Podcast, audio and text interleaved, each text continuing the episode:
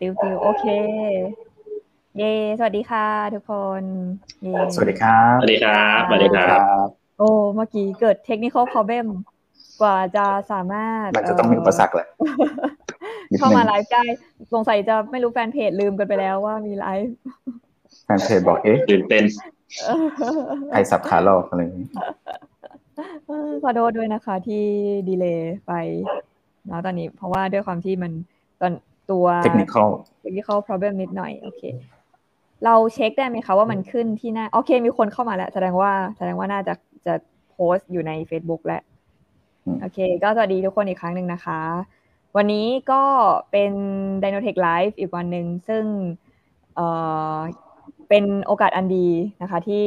เราได้เชิญ2นักเขียนหนังสือเล่มใหม่ที่ชื่อว่า Smart City นวัตกรรมอัจฉริยะนะคะที่ Dynobomb Dinofolio แล้วก็พี่หมอโอมนะคะมาพูดคุยกันถึงหนังสือเล่มนี้ว่ามีที่มาที่ไปยังไงแล้วอะไรที่พวกเราเนี่ยพลาดไม่ได้กับหนังสือเล่มนี้เลยนะคะเผื่อว่าใครที่ยังตัดสินใจอยู่ว่าจะซื้อดีไหมซื้อแล้วจะได้อะไรบ้างนะจะได้มีข้อมูลในการตัดสินใจเพิ่มขึ้นนะคะโอเคนี่ขอหนังสือเล่มนี้นะคะพี่บอมขยายนิดนึงได้ไหมเลยจะได้เห็นชัดมากขึ้นโอเคหนังสือ Smart City นะคะก็ขอเริ่มด้วยว่าอยากให้พี่บอมกับพี่หมอโอมแนะนำตัวนิดนึงว่าเป็นใครอะไรยังไงแล้วอะไรคือแรงบันดาลใจในการมาเขียนหนังสือเล่มนี้นะคะเอาเป็นพี่บอมก่อนละกันค่ะครับผมชื่อบอมนะครับก็ทำเพจอยู่นะครับก็เป็นเพจ Dinofolio เนาะก็สำหรับใครที่ติดตามเพจก็จะเป็นเพจเรื่องการลงทุนนะครับแล้วก็คือคอนเซ็ปต์ก็คือจะเปลี่ยนทุกอย่างให้เป็นเรื่องลงทุนนะครับก็จะเอาเรื่องเล่าต่างๆนะครับก็จริงก็ไม่ได้หรอกก็คือแบบเหมือนบังคับตัวเองให้เหมือนอ่านหนังสือทุกวันก็เลยอยากจะเขียนอย่างเนี้ยทุกวันจะได้เป็นการบังคับตัวเองไปด้วยก็พยายามเนี้ยทำนี้มา 2-3 ปีแล้วก็ยังทำได้ต่อเนื่องนะครับก็ประมาณนี้ครับผมโอเคสุดยอดมากเลยค่ะได้เลยก็เป็นขอพี่หมอโอมเลยค่ะครับผมหมอโอมนะครับก็จะเห็นว่าทำ Treasure Map ทำ Podcast กับคุณบอมมาตั้งแต่ปีที่แล้วนะครับแล้วก็ร่วมเขียนหนังสือกันมาจากเล่มที่แล้ว AI เจาะเวลาหา Startup ด้วยนะครับก็หลักๆก็คงจะทำ Investment Research กับพวกกลุ่ม Dynotech ด้วยกันเนี่ยแหละแล้วก็ถ้ามีอะไรใหม่ๆเกี่ยวกับเรื่องของเทคโนโลยีเกี่ยวกับเรื่องของโอกาสในอนาคตก็จะมาแชร์กันเรื่อยๆครับผมได้เลยค่ะอยากให้พี่หมอเล่าเพิ่มเติมนิดนึงว่าแรงบันดาลใจในการเขียนหนังสือนี้คืออะไรคะพี่ครับก็โดยปกติเนี่ยเราจะมีการทำ investment research กันอยู่เรื่อยนะฮะแล้วก็ค้นหาเรื่องโอกาสใหม่ๆเทคโนโลยีใหม่ๆอะไรพวกนี้ฮะทีนี้หลายๆเรื่องพอค้นไปค้นมาทั้งเรื่อง AI ทั้งเรื่องของ network หรือว่า semiconductor เรื่องของรถยนต์ไฟฟ้า mobility อะไรต่างๆเนี่ยมันโยงกลับไปอยู่จุดเดียวเหมือนกันหมดก็คือเรื่องของ smart cityก็เลยเข้าไปเจาะเกี่ยวกับเรื่องของ Smart City ดูฮะว่าเอ๊ะทำไมมันถึงต้องไปโยงกันอยู่ที่ตรงนั้นแล้วก็มีเม็ดเงินลงทุนค่อนข้างเยอะมากตอนทำกับคุณบอมเนี่ยก็จะเห็นว่าอีกหน่อยเนี่ยคนที่มีรายได้สูงก็คือคนที่เขาใช้ชีวิตอยู่ใน Smart City นี่แหละแล้วก็ไม่ใช่ว่าทุกคนจะอยู่ได้เพราะนั้นถ้าเราเข้าใจ structure หรือลักษณะของ Smart City ว่ามันจะมีอะไรบ้างเนี่ยมันก็จะทำให้เราสามารถที่จะปรับธุรกิจของเราหรือปรับ knowledge ของเราเพื่อเข้าสู่ Smart City ได้ครับโอเคขอบคุณมากเลยค่ะฟังแล้วก็โอเคได้เริ่มเห็นโอกาสใน Smart City เนาะอย่างน้อยที่ถ้าเรามาสั่งหนังสือเล่มนี้เราก็จะมองเห็นโอกาสเหมือนที่พี่หมอแล้วก็พี่บอมมองเห็นนะคะโอเคงั้นอยากให้พี่บอมเล่าคร่าวๆได้ไหมคะว่าในหนังสือเล่มนี้มีเนื้อหาอะไรบ้างนะคะเผื่อคนที่ยังตัดสินใจไม่ได้ว่าเราอ่านซื้อไปเราจะได้อะไรบ้างเนี่ยเขาจะได้มีข้อมูลมากขึ้นค่ะอันนี้ขอเล่าเป็นยาวๆนะจริงๆไม่ใช่อะไรเตรียมสคริปต์มาครับผมได้เลยก็คือจริงๆเราเคยเขียนหนังสือแล้ว1เล่มก็คือเจาะอนาคตมองหาสตาร์ทอัพนะครับตอนนี้ตอนที่เขียนเจาะอนาคตมองหาสตาร์ทอัพอ่ะคือจริงๆมันเริ่มจากว่าแนวคิดของเราอ่ะคือมันย้อนกลับไปสักประมาณ 3-4 ปีก่อนเนาะก็ตอนนั้นก็คืออยู่กับอาจารย์เราเนี่ยแหละแล้วก็อาจารย์ยื่นบริษัทมาให้2บริษัทนะครับแล้วก็2บริษัทเนี่ยเป็นบริษัทฮ่องกงบริษัทนึงแล้วก็บริษัทสิงคโปร์บริษัทแล้วบอกเนี่ยลองไปวิเคราะห์ดิว่าคุณเห็นอะไรนะครับตอนนั้นก็คือทุกคนก็ตอนนั้นนั่งกันอยู่ในห้องตอนนั้นจะเป็นกลุ่มเล็กๆอยู่แล้วนะเป็น10คน20คนเองนะแล้วก็นั่งกันอยู่ในห้องก็ทุกคนก็เอางบการเงินมาเปิดกลางๆแล้วก็ดูกัน ส่วนตัวผมเองก็ตามนิสัยอ่ะก็คือก็เปิดแต่พวกเรื่องตัวเลขเรื่องนู่นนี่นั่นอะไรดูอ่ะค่ะแต่ละอาจารย์แกก็บอกว่าอย่าดูงบการเงินสิ่งที่คุณหามันไม่ได้อยู่ในนั้นค่ะประมาณเนี้ยครับแล้วพอดีจริงๆอ่ะว่าตอนนั้นก็เลยแบบว่าคิดเหมือนกันคือตอนนี้ยังไม่ได้เชื่ออะไรมากนะก็คือแบบรู้สึกว่าแบบเอาเหรอถ้าไม่ดูการลงงบการเงินเราจะดูอะไรวะประมาณนั้นน่ะเพราะว่าหลังจากนั้นน่ะเราก็เลยแบบลองศึกษาดูอะไรเงี้ยแล้วเราก็แบบไปเจอว่าแบบคือบางทีอ่ะมันมีช่วงที่แบบเหมือนเทคโนโลยีมันเปลี่ยนผ่านอาจจะเดี๋ยวขอยกตัวอย่างของมันเป็น investment firm ระดับโลกอันหนึ่งเนาะซึ่งจริงๆอ่ะก็คือแบบเหมือนแนวคิดตรงเนี้ยแบบคล้ายๆกับที่อาจารย์พูดเลยเขาบอกว่าแบบเหมือนตลาดอ่ะหรือตลาดในการลงทุนตลาดในการทำงานหรือว่าอาจจะมีใครจะวางแผนงานอยู่อะไรอย่างเงี้ยนะครับค่ะตลาดอ่ะมันไม่ใช่ซีโร่ซัมเกมอีกต่อไปแล้วอ่ะครับคืออะไรที่คุณเรียนมา20ปี30ปีมันไม่ใช่ซีโร่ซัมเกมคือมันไม่ใช่อะไรที่แบบคือคนนึงได้เลยคนนึงเสียคนนึงเอาท์เพอร์ฟอร์มเลยคนนึงจะอันเดอร์เพอร์ฟอร์มอ่ะแต่ว่าตลาดอ่ะคือมันพยายามจะแบบเหมือนมันเดี๋ยวเนี้ย 2-3 ปีมาเนี้ยเราจะเห็นแบบธีมลงทุนคือมันไม่ได้ทุกอย่างมันไม่ได้อยู่งบการเงินน่ะแต่ว่ามันอยู่ที่ว่าใครมองอนาคตออกอ่ะครับเพราะเงินน่ะมันไหลไปทางเดียวกันนะครับแล้วเราอ่ะเหมือนเป็นคนเล็กๆอ่ะครับเราก็แบบเหมือนไม่ว่าคุณจะตั้งบริษัทหรือว่าคุณจะลงทุนหรือว่าคุณกำลังศึกษาอยู่ก็ตามอ่ะครับสิ่งสำคัญที่สุดที่คุณต้องรู้อ่ะคืออนาคตคืออะไรไงคือมันไม่มีใครรู้อนาคตหรอกแต่ว่าคือมันจะต้องเดาให้ได้แบบเหมือนใกล้เคียงที่สุดอ่ะว่าอนาคตคืออะไรเพราะฉะนั้นเวลาเรามองอนาคตเราไม่รู้ว่าเฮ้ยอนาคตมันคือเราจะเห็นภาพไม่ชัดอ่ะแล้วเมื่อไหร่ที่เราเห็นภาพไม่ชัดอ่ะผมไม่แน่ใจคนอื่นทำไงแต่ว่าทางทีมเราก็จะเปิดหนังสือเราก็จะค้นคว้าเราก็จะรู้ด้วยการศึกษาอย่างเดียวเราก็ทำอย่างเงี้ยตอนเจาะอนาคตมองหาสตาร์ทอัพเราก็ทำด้วยวิธีนี้แหละวิธีของผมก็คือตอนนั้นนะเอาบริษัทสตาร์ทอัพนะครับ AI เฉพาะ AI เดียวนะ50บริษัทท็อปของโลกโฟกัส AI ค่ะแล้วเรามานั่งแกะทีละอันทีละบริษัทตอนนั้นแบบเหมือนประชุมแบบหนักมากอ่ะแบบทุกอาทิตย์คือทุกคนจะแบ่งกันไป10บริษัท10บริษัท10บริษัทนะแต่ละอุตสาหกรรมนะเราแบ่งเป็นประมาณ7อุตสาหกรรมมันก็จะไม่ผิดนะครับแล้วก็มานั่งถกกันว่าเนี่ยคุณเห็นอะไรกับบริษัทนี้บ้างประมาณเนี้ยโดยไอเดียก็คือเราอยากจะได้ connect the dot นะครับคือถ้าเรารู้อะไรเรื่องเดียวเรื่องใดเรื่องนึงเรื่องเดียวแล้วเราจะรู้เรื่องเนี้ยไปตลอดอ่ะเราจะไม่เห็นภาพใหญ่แต่ถ้าสมมติเราอยากจะเห็นภาพใหญ่อ่ะเราต้องรู้ทั้งอุตสาหกรรมทั้งโลกอ่ะว่าโครงสร้างของโลกเป็นยังไงมันมีนักลงทุนคนหนึ่งเขาพูดว่าแบบเหมือนคุณอ่ะจะต้องรู้ว่าแบบว่าคอมพานีเวิร์กยังไงและอินดัสทรีเวิร์กยังไงคือคำนี้คือแบบใช้ได้เลยอ่ะเพราะนั้นคือหลังจากนั้นอ่ะตอนนี้แบบงบอะไรก็ยังดูนะแต่ว่ามันเป็นอะไรที่แบบเหมือนเป็นเรื่องที่แบบเหมือนไม่ได้สำคัญมากสิ่งสำคัญคือเราต้องดูว่าอุตสาหกรรมเขา move ยังไงเพราะฉะนั้นตอนเจาะอนาคตมหาสตาร์ทอัพกลับมาเล่มเนี้ยเราก็เลยเหมือนเอาแนวคิดตรงนั้นมาต่อยอดตอนเขียนหนังสือเล่มเนี้ยคำถามของผมคือหลังจากเนี้ย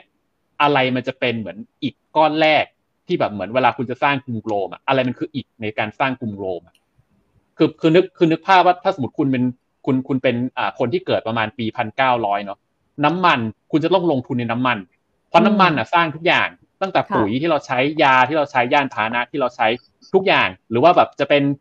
ถุงพลาสติกหรือนู่นนี่นั่นอะไรที่แบบเป็นภาชนะทุกอย่างคือแบบเป็นส่วนของน้ำมันหรือแก๊ส LPG หรืออะไรก็ตามปุ๊บมันเป็นน้ำมันทั้งหมดเลยคือน้ำมันอ่ะสร้างโลกนี้ขึ้นมาถนนบนโลกนี้ที่มันเป็นอย่างเงี้ยเพราะน้ำมันอันนี้มันเป็นบทเรียนจากอันนี้เจาะอันนี้เป็นบทเรียนของเจาะอนาคตมองหาสตาร์ทอัพเนาะคราวนี้พอเรามาเขียนเล่มใหม่อ่ะเราอยากจะรู้ว่าอะไรมันคือเบสิกของทุกอย่างอะไรมันขับเคลื่อนทุกอย่างไปอะครับแล้วคราวนี้เราก็ไปเจอว่ามันมีอยู่3อย่างที่มันขับเคลื่อนโลกอันนี้ขอแชร์สไลด์นิดนึงนะครับได้ค่ะกดแชร์ได้เลยครับนี่ครับเราไปเจอว่ามีแค่3อย่างเองที่มันขับเคลื่อนโลกใบนี้ครับอย่างอันแรกคือ Data ครับอันที่2คือ Chip อันที่3คือ Connection ครับมองง่ายๆ Data คือแบบเหมือนข้อมูลทุกอย่างที่เราป้อนเข้าไปในคอมพิวเตอร์ครับในมือถือในคอมพิวเตอร์ครับพวก AI พวก Data Center นู่นนั่นอะไรเงี้ยมันจะมาทางนี้หมดนะครับร้านที่2คือ Chip ครับ Chip เนี่ยก็จะพูดถึงแบบChip ที่เราใช้เนาะแล้วก็สุดท้ายคือเรื่องของ Connection ครับเรื่องของ Connection ก็คือเรื่องแบบทำไมมันจะเป็นต้องเป็น 4G 5G อะไรเงี้ยคืออาจจะลองนึกถึงแบบโทรศัพท์ที่เราใช้อ่ะครับ ทำไมโทรศัพท์ที่เราใช้มันมีส่วนประกอบอะไรบ้างหนึ่งคือชิปเนี่ยมันจะต้องแบบฉลาดขึ้นทุกปีเนี่ยคือชิปฉลาดขึ้นเรื่อยๆนะ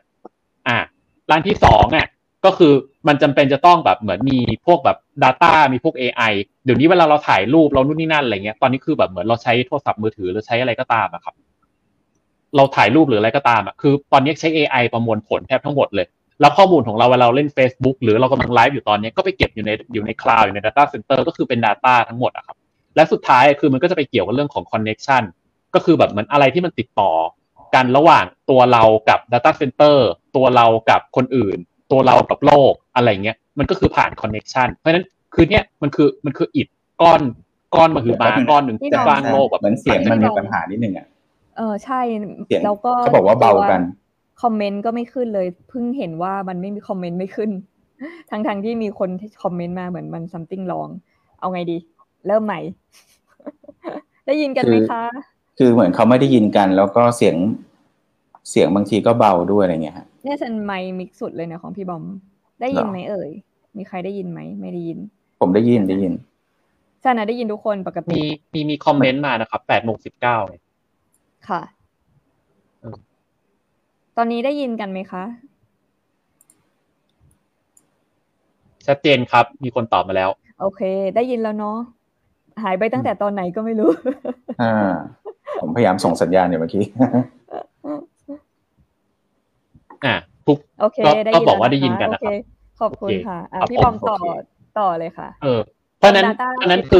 คือตามไอเดียของเราอ่ะเราจะเห็นว่าแบบเหมือนโลกใบเนี้ยที่แบบเหมือนจะเห็นจากตอนนี้เป็นต้นไปอ่ะครับคือคุณจะหยิบอุปกรณ์อิเล็กทรอนิกส์อะไรขึ้นมาก็ได้อ่ะมันจะมีไอ้3ตัวเนี้ยเป็นส่วนประกอบแทบจะทั้งหมดเลยอ่ะครับ IoT ทั้งเครือ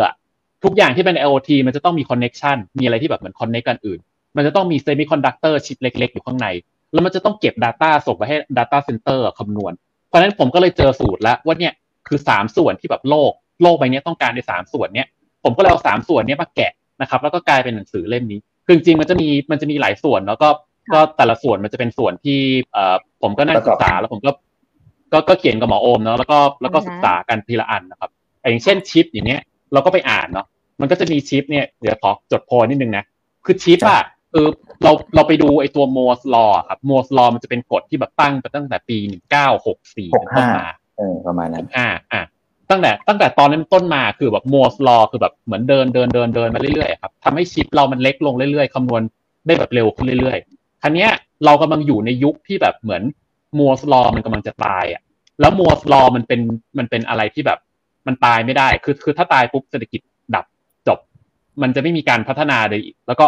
ความก้าวหน้าต่างๆจะหมดอะไรเงี้ยหุ้นเทคที่ใครลงทุนไว้ก็คือแบบเนี่ยก็คือปิดแล้วก็จบเลยคือเช็คบิลเรียบร้อยเลยมันจะกลายเป็นหุ้นคุณค่าทันทีนะครับคือมันจะไปไหนไม่ได้เลยเพราะฉะนั้นMoore's Lawต้องไปต่อเพราะฉะนั้นเราก็เลยไปดูว่ามันมีเทคโนโลยีอะไรบ้างที่แบบเหมือนมันกำลังจะกลายเป็นม้าขาวแล้วกันเป็นม้ายูนิคอร์นที่แบบสามารถทำให้Moore's Lawมันไปต่อได้อย่างเงี้ยอย่างของ Apple ปีที่แล้วเราก็ไปเจาะเนาะเราเขียนหนังสือตรงนี้มาประมาณปีนึงแล้วมันจะมีชิป M1 ขึ้นมาเขาก็พูดสั้นๆเนาะตอนงานเปิดตัวเขาบอกว่าชิปเล็กๆแต่เป็นก้าวยิ่งใหญ่ในประวัติศาสตร์เขาพูดว่า small chip giant leap อ่ะครับคือเพราะว่าชิปของ Apple อ่ะมันกลายเป็นชิปที่แบบมันออกโครงสร้างขึ้นมาใหม่เนาะเราก็ไปดูว่ามีเทคโนโลยีอะไรมาบ้างอะไรเงี้ยส่วนหมอโอมแกก็จะไปดูเรื่องชิปเล็กใช่ไหมครับแล้วก็อะไรประมาณนั้นน่ะเทคโนโลยีเรื่องอะไรมันช่วยยืดอายุของเทคโนโลยีปัจจุบันค่ะมีเรื่อง3D stack เนาะแล้วก็มีเรื่องแบบว่า Quantum Computing ด้วยนั่นอะไรเงี้ยอาจจะเกิดการย้ายด้วยนั่นอะไรเงี้ยเป็นวัตถุดิบจากซิลิคอนเป็นthird generation material อะไรเงี้ยค่ะพี่บอมครับแป๊บนึงเสียงพี่บอมมันกระตุกนิดนึงเหมือนไมค์อาจจะใช่น่าจะสัญญาณของไอ้บลูทูธละมั้งนิดนึงค่ะใช่พอมันเป็นบลูทูธมันจะชอบมีความอย่างเงี้ยแหละนวงๆนิดนึงใช่คราวนี้ก็คือพออย่างนั้นเสร็จอ่ะเราก็ไปดูต่อแบบมันเกิดอะไรขึ้นอะไรอย่างเงี้ยอย่างเช่นแบบว่ามีบริษัทไหนที่เป็น key player ว่าเนี่ยถ้าไม่มีบริษัทเนี้ยจบเลยเนี่ยผมอาจจะมีการพูดเล่นๆกับหมอโอมว่ามันสมมุติเรากำลังคิดว่าโลกนี้มันกำลังขัดแย้งเนาะมันมีจุดไหนบ้างที่สงครามเกิดขึ้นตรงนั้นไม่ได้อ่ะเพราะว่าถ้าสงครามเกิดตรงนั้นน่ะคือมันจะกลายเป็นสงครามโลกทันทีเพราะว่า คือมันจะเดือดร้อนทั้งหมดแล้วมันจะเกิดไฮเปอร์อินเฟลชั่นทั้งหมดทั้งโลกขึ้นมาภายในเพราะบริษัทเดียวหายไปอะไรอย่างเงี้ยอันนี้ก็จะเป็นเรื่องชิปนะครับถัดไปจะเป็นเรื่อง Data ครับ Data ก็จะเป็นเรื่องของ AI เนาะตรงนี้นะครับขอวงให้หน่อยนะData เนี่ยเราจะไปคุยกันถึงเรื่องที่ว่าตอนเนี้ยมันมี AI ตัวไหนฉลาดที่สุดในโลกแล้วราคาในการเทรน AI ตัวเนี้ยเท่าไหร่ประมาณนี้เนาะเราก็จะไปดูต่อเนาะแล้วมันก็จะมี AI เนาะของทางหมออมก็จะไปดูเรื่องแบบว่าเอ๊ะแล้วอะไรคือมันจะมีเรื่องแบบอะไรนะอะไร recognition นะ face recognition ถ้าเป็นเสียง มันจะมี2ส่วนบอมก็คือส่วนของเสียงคืออีกหน่อยเนี่ย AI มันเรียนรู้แล้วเนี่ยมันจะต้องมี output ออกมาซึ่ง output ในปัจจุบันเนี่ยเขาจะสร้างหูกับปากให้ AI ก่อนอย่างที่2คือสร้างตากับแขนขาให้ AI แต่ว่าในส่วนของหูกับปากเนี่ยก็เลยเอามาเรียบเรียงแล้วก็มาให้ดูว่าจุดไหนที่ตอนเนี้ยมันจะไม่ใช่แค่ว่าสิริทำไอ้นู่นไอ้นี่ให้หน่อยสิแต่ว่าสิริมันยังสามารถรับรู้อารมณ์เราได้ด้วยสิริสามารถที่จะหมายถึงไม่จำเป็นต้องเป็นสิรินะ Google Assistant ก็เหมือนกันขับรถอยู่สามารถที่จะจ่ายตังค์ด้วยเสียงได้แล้วเสียงนี้จะเป็นเสียงที่เรียกว่า voice print น่ะคือปกติเวลาเราใช้พวก iPhone iPad เนี่ยมันจะเป็นลายนิ้วมือใช่ไหม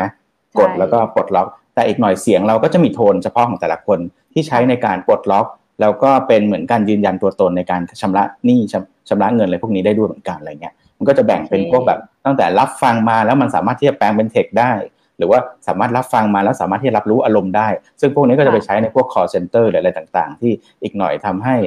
เวลาเราคุยกับ AI เราอาจจะไม่รู้ก็ได้ว่าเป็น AI แต่ว่าหรือว่าคนที่เขาเป็นเซลล์เทเลเซลล์เนี่ยเขารู้ว่าคนแบบเนี้ยเสียงแบบเนี้ยคุยแล้วจะต้องเสนอขายแบบไหนอะไรพวกนี้มันสามารถนำมาประยุกต์ใช้ได้เยอะพอสมควรแล้วสุดท้ายก็คือเรื่องของการแปลงจากเสียงที่เป็นเทคธรรมดาเนี่ยให้เป็นเสียงคนอีกหน่อยบางคนอาจจะต้องขายเสียงคือเสียงหล่อไง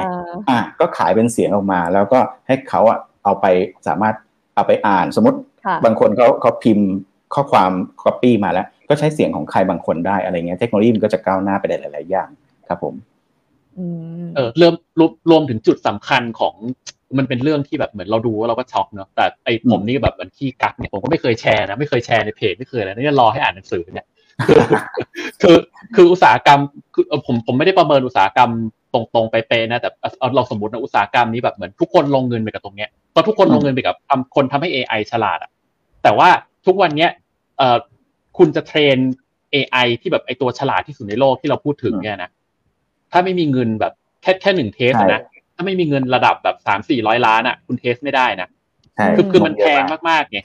ทีนี้ถ้าอยากจะให้แบบมันถูกลงอ่ะจำเป็นจะต้องให้ Moore's Law มันพัฒนาชิปให้มันเล็กกว่านี้ให้มันไปถึงจุดๆนึงประมาณเนี้ยเพราะฉะนั้นไอ้ตรงเนี้ยมันก็จะเป็นอีกหนึ่งจุดนะครับแล้วก็สุดท้ายมันจะเป็นเรื่องของไอ้ตัว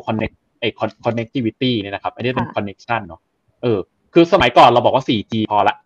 ทุกวันนี้ขึ้นไป 4G ไม่พอทำไมต้องเป็น 5G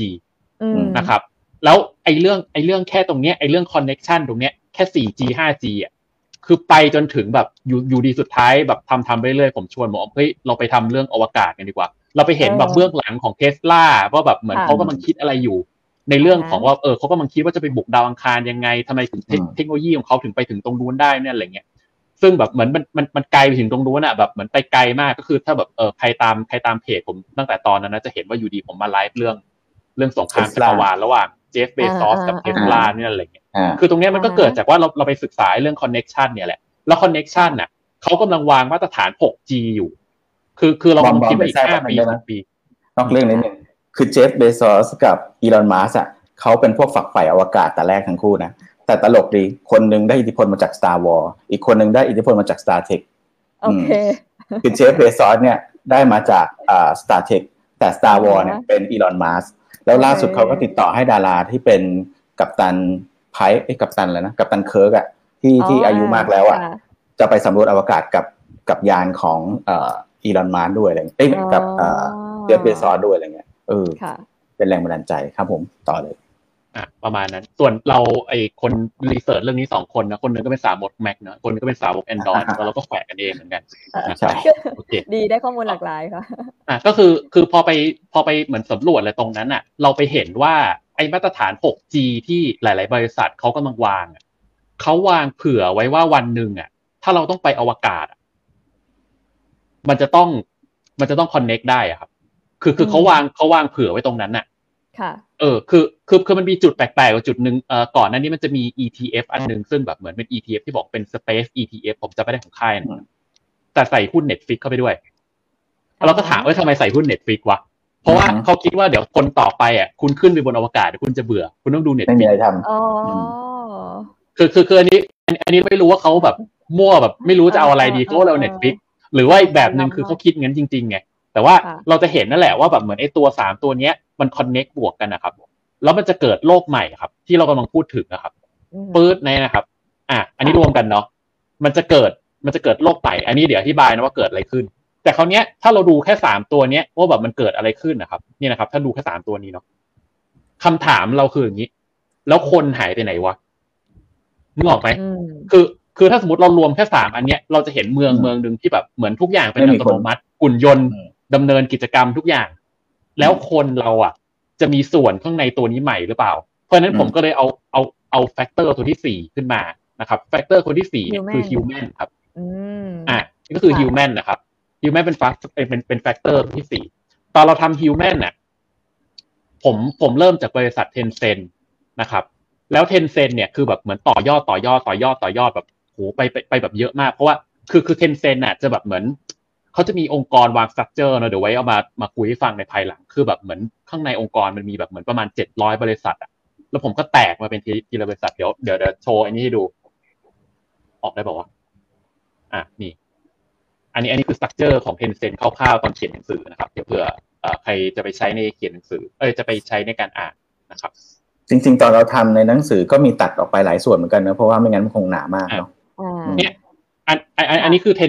คือสตรัคเจอร์ของ Tencent ที่เขียนในหนังสืออันนี้แชร์คร่าวๆนะครับมันก็จะมีแบบเหมือน3แพลตฟอร์มแล้วก็6คอนเทนต์ประมาณนี้แล้วก็ทำไปพอถึงจุดนี้ทำเรื่อง Human เอานอกเรื่องนิดนึงตรงนี้คือผมติดต่อบก.บอกว่าจะเปลี่ยนชื่อหนังสือเป็น Metaverse คือทำ Tencent แล้วแบบเหมือนเฮ้ยแม่งอินว่ะคือมันเป็นบริษัทที่แบบแนวคิดเขาแบบมันได้อะแล้วก็แบบเหมือนตอนนั้นคือแบบเหมือนตอนนั้นแบบนัดประชุมเลยบอกมาโอบอกเฮ้ยเราไม่ทำสมาร์ทซิตี้แล้วนะเราจะไปทำเมตาเวิร์สเราก็เลยแบบเหมือนติดต่อบอกกอสุดท้ายก็โดนตีกลับมาสุดท้ายก็ต้องมานั่งเขียนสมาร์ทซิตี้ต่อนะครับก็ตรงนี้มันจะมีเรื่องของอีโคซิสเต็มของ Tencent อันเนี้ยถ้าสมมติใครตามไลฟ์ของเรามันจะมีเรื่องซุปเปอร์แอปเรื่อง TikTok เรื่องแบบว่าทำไมถึงต้องเป็น Edge Tech ที่แบบดีที่สุดในโลกอะไรเงี้ยหรือบางคนแบบงงทำไมอยู่ดีคือแบบทำไมไอ้ Dynotech ชวนเข้า Discord ตลอดเลยวะ Discord มีอะไรดีๆอยู่นั้นด้วยนะบางคนอินมาจากการค้นคว้านี่แหละใช่อันเนี้ยเรามีอยู่4ตัวหลักแล้วคราวเนี้ย4ตัวหลักมันไม่พอเพราะไอ้ตัว Moore's Law มันเร็วไม่พอเพราะฉะนั้นมันเลยทุกอย่างมันเลยมารวมกันตรงเนี้ยไอ้ตรงจุดตรงเนี้ยนะครับไอ้ตัวสีฟ้าตรงเนี้ยอันนี้ผมเขียนแล้วว่าเขียนว่า enhance performance นะคือพาร์ทเนี้ยเราจะพูดถึงเรื่อง Edge Computing ครับคือพอชิปมันเร็วไม่พออ่ะแต่ว่าแบบเหมือนเราอยากจะไปตัวแว่นไอ้แว่นสมาร์ทกลาสแล้วอยากจะเข้าเมตาเวิร์สแล้วอยากจะแบบเอนเตอร์นู่นนั่นแล้วอะไรเงี้ยมันจะต้องพึ่งตัวนี้ครับเพราะฉะนั้นไอ้บทเนี้ยเราจะพูดถึงเรื่อง Edge อธิบายก่อนว่า Edge Computing คืออะไรคือมันเหมือนกับว่ามันจะเป็นชิปอาจจะเป็นชิปตัวนึงเนาะที่แบบเหมือนมันจะคำนวณคร่าวๆว่าแบบว่าอะไรที่เกิดขึ้นในสมมติเราใส่แว่นอย่างเงี้ยมันจะคำนวณคร่าวๆก่อนแล้วส่งไปที่ Data Centerคือจากโมเดลเก่าอ่ะคือส่งตรงไปเลยทุกอย่างนะครับเป็น data ใหญ่ๆแล้วก็ส่งไป data center ทีเดียวเลยแต่ว่าไอตัว edge computing อ่ะมันจะแบบมันช่วยคำนวณก่อนรอบนึงนะครับมันมี edge computing แล้วมี edge cloud อีกตัวนึงด้วยนะตอนนั้นน่ะมันจะมีเรื่องว่าเอ้ยทำไมการหมุนหัว1ครั้งอ่ะมันใช้อะไรบ้างมันมี6 degree of freedom หมุนหัวใช่มั้ยมันมี6 degree of freedomเคยขึ้นลงซ้ายขวานี่เอาอินเดียอย่างเงี้ยทุกอย่างเลยคือหมุนทุกอย่างอ่ะทำยังไงให้มันไม่กระตุกแล้วถ้าไม่กระตุกอ่ะมันจะต้องมีไอ้ตัวนี้ที่เราพูดถึงอ่ะแล้วมันจะต้องเหมือนแบบส่งไปให้ตัวเนี้ยตัวคอนเนคชั่นมันคือตัวคอนเนคชั่นแบบเร็วสุดๆชิปคุณจะใหญ่ไม่ได้ถ้าคุณทำชิประดับแบบเหมือนแบบใหญ่มากๆคุณเราคงนึกภาพแว่นไม่ออกเนาะแล้วตรงนี้ไอ้ตัว data ที่ส่งอ่ะมันก็เนี่ยแหละครับเนี่ยเพราะฉะนั้นเราจะเห็นเลยว่าโครงสร้างหนังสือเราวางมาดีประมาณนี้เดี๋ยววันนี้ขอชมตัวเองเยอะหน่อยนะครับความเดือดแป๊บนะสรุปว่าคือถ้าเกิดว่าผมใส่แว่น VR เนี่ยแล้วไม่มี Edge Computing เนี่ยแล้วปล่อยให้มันโยงไปกับคลาวด์อย่างเดียวเนี่ยมีโอกาสที่มันจะไม่ไหลลื่นถูกไหมแต่พอมีไอ้ตัว Edge Computing ขึ้นมาเป็นชิปหรือเป็นอะไรเป็นระบบที่มันใส่มากับแว่นเนี่ย มันทำให้ไหลลื่นได้มากขึ้นเพราะว่ามันไม่ต้องส่งทุกอย่างขึ้นไปบนอากาศอะไรประมาณนี้ถูกไหมเราก็จะไม่เวียนหัวถูกไหมคือจริงๆมันไม่ใช่แค่แว่นด้วยอ่ะตอนนี้คือในมือถือเราทุกเครื่องอ่ะมันจะมีตัวNeural Engine แล้วครับมันเป็นตัวช่วยประมวลอยู่แล้วก็เรื่องนี้วันก่อนเราไปบรรยายให้องค์กรหนึ่งฟังแล้วก็เนี่ยเรื่องนี้เลย Semiconductor ทั้งอันเลยชั่วโมงนึงเต็มๆเพราะเรื่องประมาณนี้ครับเยอะกว่าชั่วโมงอีกนะเยอะกว่า10นาทีประมาณนี้นะครับพอจบตรงนี้เสร็จอ่ะมันเราจะเห็นหน้าตาของตัว Smart City ซึ่งตัว Smart City ตรงเนี้ยเราก็จะไปส่วนของแบบ Smart Things นู่นนี่นั่นอะไรอย่างเงี้ยคือ Smart Things น่าจะพูดแบบ IoT อะไรต่างๆอะไรอย่างเงี้ยคือเราก็จะไปตรงนั้นก็จะมีแบบบริษัทที่เราคิดว่าน่าจับตา Quantumscape จำได้มั้ยไม่รู้หมออมจำได้หรือเปล่าQuantumscape แล้วก็อันนี้หมออมแกเขียนเนาะอันนี้แกจะหมออมจะแชร์อะไรมั้ยเรื่องถนนชาร์จไฟได้หรือสนามบินเซินเจิ้นอะไรก่อนที่จะไปเรื่องของเทคโนโลยีเนี่ย Smart City เนี่ยต้องเข้าใจก่อนว่ามันเป็นเมืองที่คือรูปแบบไม่เหมือนปัจจุบันแต่เป็นเมืองที่เต็มไปด้วยเทคโนโลยีแต่ว่าคนเนี่ยเป็นจุดศูนย์กลางความหมายคือโดยปกติเนี่ยเรามักจะใช้เทคโนโลยีเพื่อสนองความต้องการของเราแล้วจนปัจจุบันมันก็จะมีพวกของคาร์บอนขึ้นมาหรือว่ามันมีปรากฏการณ์อะไรต่างๆมีการทิ้งขยะหรืออะไรพวกนี้แต่ว่าเทคโนโลยีในอนาคตเนี่ยมันจะช่วยเชฟพฤติกรรมของเราให้อยู่ในเมืองได้อย่างยั่งยืนแล้วก็ลดปัญหาสิ่งแวดล้อมอะไรหลายๆอย่างด้วยเพราะว่ามันมีการรวมกันขององค์กรหลายๆองค์กรรวมทั้งหลายๆประเทศเนี่ยในการที่จะทำเป็นเหมือนกับปัจจุบันถ้าใครเคยได้ยินเขาจะมี17ข้อใช่ไหมเป็น SDG Sustainable Development Goals ที่เป็น10หลายๆสีอ่ะตรงเนี้ยเป็นจุดสำคัญก็เลยเป็นตัวอ้างอิงว่าจะทุกเมืองไหนก็ตามเนี่ยจะต้องค่อยๆพัฒนาเป็น Smart City ซึ่งถ้าเกิดว่าเมืองยังไม่พร้อมก็อาจจะเป็น Area ก็ได้เราจึงเห็นว่าในประเทศไทยเราเนี่ยบางทีไม่ได้เหมือนกับบางประเทศที่เขาทำเป็นตู้มขึ้นมาเป็นสเตทนั้นหรือว่าเป็นอะไรได้เลยแต่เราเป็น Area เป็นบางจุดมันเหมือนทาสีฮะจนในที่สุดทาสีครบอะไรประมาณเนี้ยเพราะนั้นเราก็จะค่อยๆปรับพัฒนากันไปแต่ว่าเงินที่ลงในแต่ละเมืองเนี่ยจะค่อนข้างเยอะมากแล้วจะมีการลงทุนมีการบริษัทต่างๆที่จะมาลงอะไรเงี้ยเพราะนั้นที่เขียนไว้ก็คือเรื่องของแพทเทิร์นการพัฒนาแล้วก็รูปแบบของการพัฒนาที่รถในอนาคตเนี่ยเราเข้าใจว่าเราปัจจุบันเรารถมันจะวิ่งได้มันต้องเติมน้ำมันใช่ไหมแต่ในอนาคตรถมันอาจจะวิ่งไปแล้วมันอาจจะชาร์จไปในตัวได้ด้วยแล้วไฟที่อยู่ในรถเองเนี่ยเวลาเกิดอะไรขึ้นมาเราสามารถชาร์จกลับมาที่บ้านได้ด้วยระบบบางอย่างหรือว่าที่ญี่ปุ่นเองเขาก็มีการคิดค้นรถบางยี่ห้อเนี่ยให้สามารถเวลาเกิดดิซาสเตอร์คือเมืองหนาวใช่ไหมเวลาเกิดไฟดับอะไรขึ้นมาหรือว่าแผ่นดินไหวเนี่ยรถเนี่ยสามารถที่จะเป็นตัวให้ความอบอุ่นจ่ายไฟขึ้นมาหรือว่าเป็นแสงสว่างอะไรต่างๆได้พวกเนี้ยครับก็จะทำให้เมืองเนี่ยสามารถที่เกิดการ resilience หรือว่าเขาเรียกอะไรเกิดการผ่านวิกฤตต่างๆออกไปได้อย่างยั่งยืนครับผมโอเคก็จริงๆพี่บอมต่อก่อนอะให้เวลาอีก5 นาทีขอเสริมมาอมนิดนึงก็คือมันจะมีเรื่องของคืออันนี้ฟังแล้วผมไม่แน่ใจนะว่านักลงทุนต่างๆฟังแล้วแปลกๆหรือเปล่านะก็มันจะมีเรื่องของคือพวกกองทุนต่างๆเดี๋ยวนี้เขาเปลี่ยนแนวคิดแล้วอ่ะเขาบอกว่าเนี่ยเขาไม่ได้ลงทุนเพื่อที่จะกำไรแต่ว่าเขาลงทุนนะเขาเอาเงินลงทุนคนอื่นด้วยนะรวมในกองทุนนะแล้วไปลงทุนนะลงทุนเพราะว่าเราทุกคนนะจะต้องผ่านตัว climate crisis ไปให้ได้หมายถึงว่าตอนนี้โลกเรามันเหมือนแบบเหมือนมันเป็นโลกที่แบบเหมือนเราสร้างขยะเราสร้างมลพิษแล้วก็เราทำให้เหมือนไอ้ตัวการเปลี่ยนแปลงของสภาพอากาศมันอยู่ในจุดที่มันไครซิสไปแล้วอ่ะแล้วพอถึงตรงนั้นน่ะสมาร์ทมันนี่ก็ได้เรียกว่าสมาร์ทมันนี่ก็ได้หรือเงินทั่วโลกอ่ะมันหลั่งไหลเข้าไปอ่ะเพื่อที่จะแบบเหมือนไปซัพพอร์ตไอ้ตัวที่มันเป็น ESG เนาะตะกี้ไม่แน่ใจของมองพูดอะไร sustainability ตะกี้เนี่ยทุกอันมันหลั่งไหลแล้วก็ไปซัพพอร์ตตรงนั้นทั้งหมดเลยคราวเนี้ยอันเนี้ยมันถึงเป็นธีมใหญ่ของโลกอ่ะครับมันถึงได้แล้วพอเราดูในหนังสืออ่ะเราถึงแบบเอ้ยโอเคบอกบอกไม่ให้เขียน Metaverse ใช่มั้ยงั้นเราเขียน Smart City ก่อนมาต่อเราก็เลยทำอันนี้ขึ้นมาครับอันนี้จะเป็น New Energy and Autonomous Driving นะครับแล้วก็อันเนี้ยจะเป็นพาร์ทที่อันนี้คือเป็นพาร์ทที่ผมว่าว้าวที่สุดในหนังสือนะครับในความคิดผมโอเคโน้ตไว้นะคะเรา เราเซตไปเลยแบบเหมือนเป็นปีแบบเป๊ะไปเลยว่าจะเกิดอะไรขึ้นบ้างในเรื่องต่างๆซึ่งเพราะว่าคือทุกอย่างไอ้ตรงนี้มันแม่นได้ครับเพราะว่าคือมันจะเป็นวิชั่นของพวกผู้ผลิตรถพวกผู้ผลิตแบตเตอรี่อ่ะใช่ว่าเขากำหนดไว้แล้วเริ่มทำอะไรบางอย่างเมื่อไหร่ว้าวซึ่งตรงนี้แบบเฮ้ยเข้าไปดูวิ่งว้าวอ่ะแบบประมาณนั้นอ่ะเพราะนั้นก็จะเป็นจุดนี้มีแพชชั่นมากเลยเนี่ยอยากอ่านมากตะกี้แซนมีอะไรจะพูดไหมครับ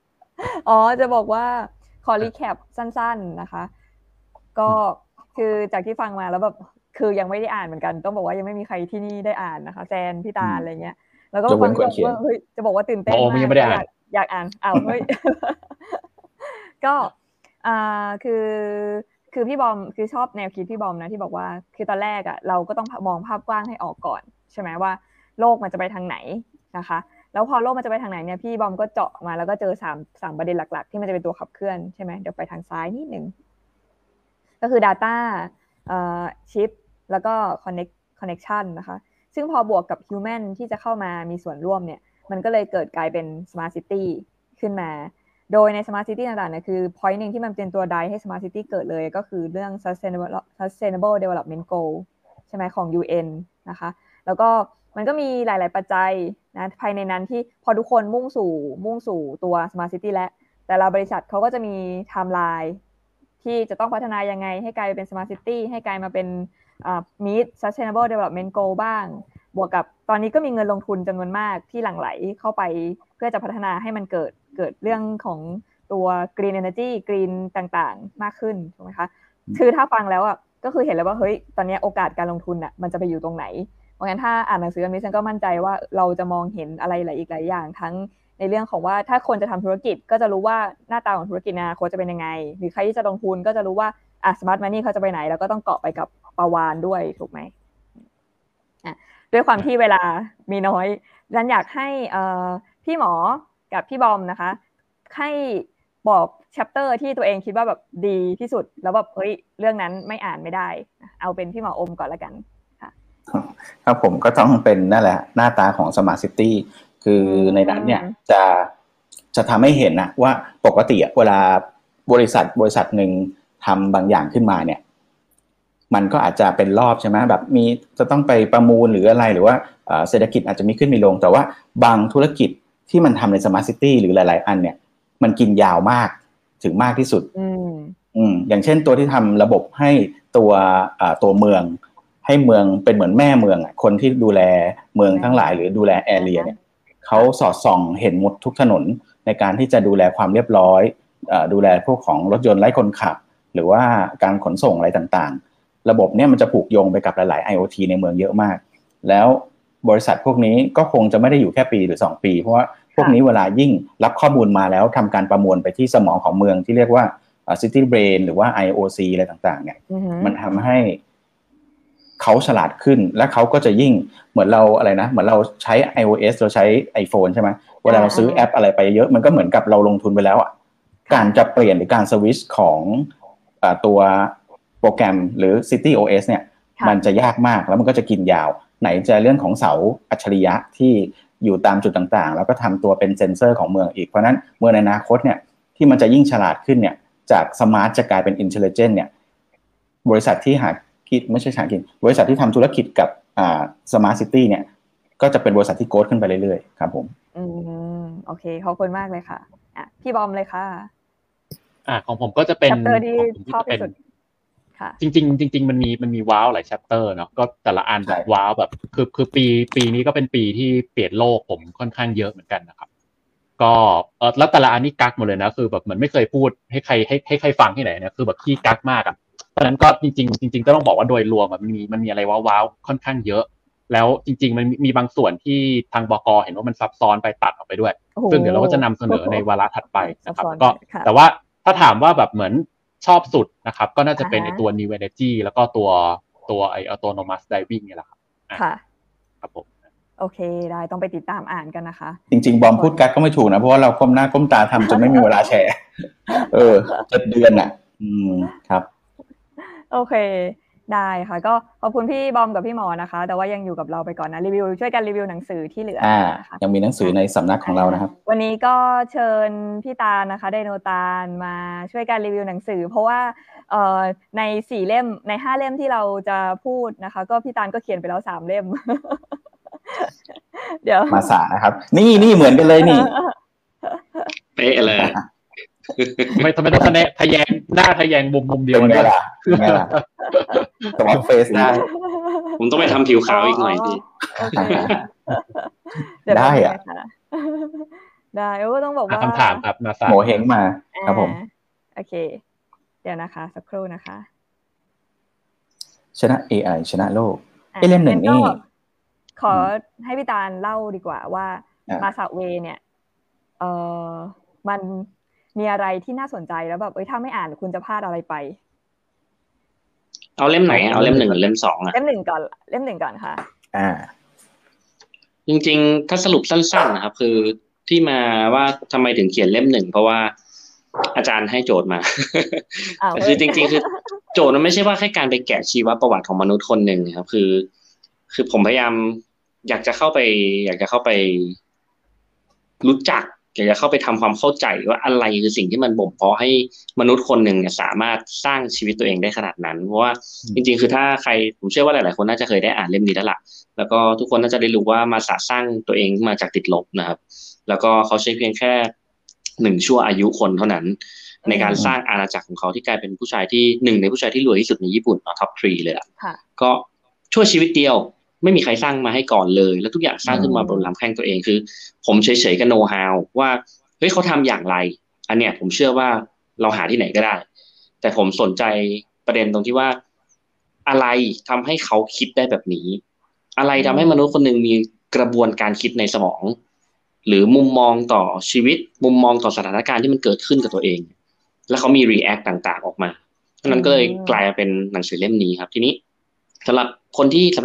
แฟนคลับสำหรับแฟนๆของ Dynotech นะครับที่อ่านหนังสือเล่มนี้แล้วเนี่ยผมอยากเชื้อเชิญอีกหนึ่งรอบว่าลอง immersive ตัวเองลอง simulate ตัวเองว่าถ้าวันเนี้ยคุณสามารถสวมบริบทและกลายเป็นมาสะได้ตั้งแต่วันแรกเลยตั้งแต่หน้าแรกของเล่มนี้เลยตั้งแต่ตอนเป็นเด็กชายมาสะเลยแล้วลองทับบริบทตัวเองว่าเฮ้ยถ้าเราเจอสถานการณ์อย่างนั้นน่ะเราจะคิดยังไงเราทำได้แบบเขาจริงไหมและอะไรที่เขาทำเราสามารถเอามา adaptกับชีวิตเราได้ไหมคือส่วนตัวผมลองมาแล้วมันเวิร์คครับจริงๆอันนี้เป็นหนึ่งในจุดประสงค์เลยว่าถ้าใครที่ได้ลายเซ็นผมจะเขียนว่าให้สังเกตคำระหว่างบรรทัดด้วยนะครับสำหรับใครที่เคยเรียนกับอาจารย์ทวีสุขน่าจะเคยได้ยินคำนี้และเนี่ยคือคำระหว่างบรรทัดที่ผมอยากให้ทุกคนลองไปค้นหาว่าจริงๆหนังสือเล่มนี้ไม่ได้ต้องการให้โนว์ฮาวครับแต่อยากให้ทุกคนได้ลองสวมบริบทว่าเฮ้ยนั่นแหละที่มันบ่มวิธีคิดของมนุษย์คนหนึ่งลองไปดูแล้วคุณจะอ่านมาสะเวในอีกหนึ่งรูปแบบเนาะอันนี้เล่มแรกสุดยอดค่ะนี่พยายามเล่มสองก็ในอนาคตถ้ามีอะไรที่มันดาวน์โหลดสมองมาสะออกมาได้นะเอามาดาวน์โหลดใช้สมองเราบ้างได้ไหมเผื่อจะได้วิธีคิดแบบเขาเท่าไหร่ละค่าอินสตอล